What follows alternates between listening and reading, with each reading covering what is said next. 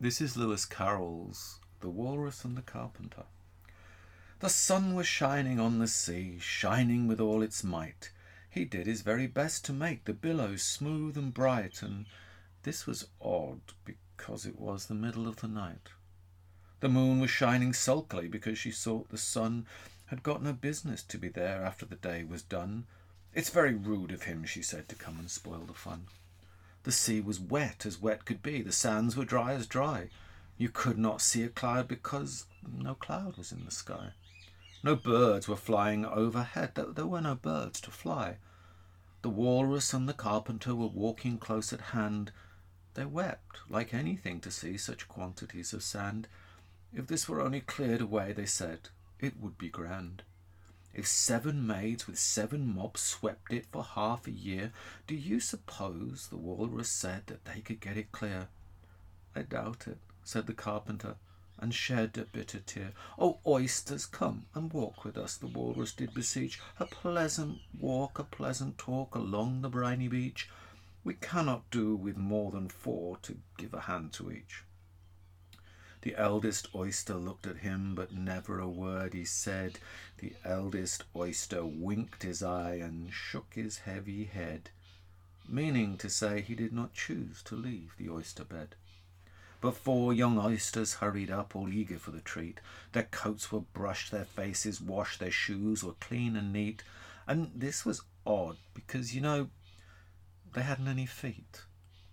Four other oysters followed them, and yet another four, and thick and fast they came at last, and more and more and more, all hopping through the frothy waves and scrambling to the shore. The walrus and the carpenter walked on a mile or so, and then they rested on a rock conveniently low, and all the little oysters stood and waited in a row.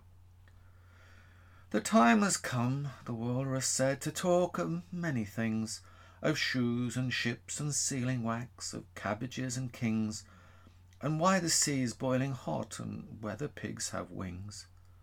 But, but wait a bit, the oysters cried, before we leave our chat, for some of us are out of breath, and all of us are fat.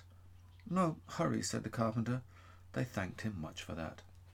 A loaf of bread, the walrus said, is what we chiefly need. Pepper and vinegar, besides, are very good indeed. Now, if you're ready, oysters dear, we can begin to feed. But not on us, the oysters cried, turning a little blue.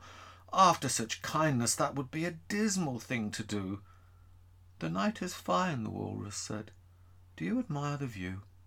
It was so kind of you to come, and you are very nice. The carpenter said nothing but, Cut us another slice. I, I wish you were not quite so deaf. I've had to ask you twice.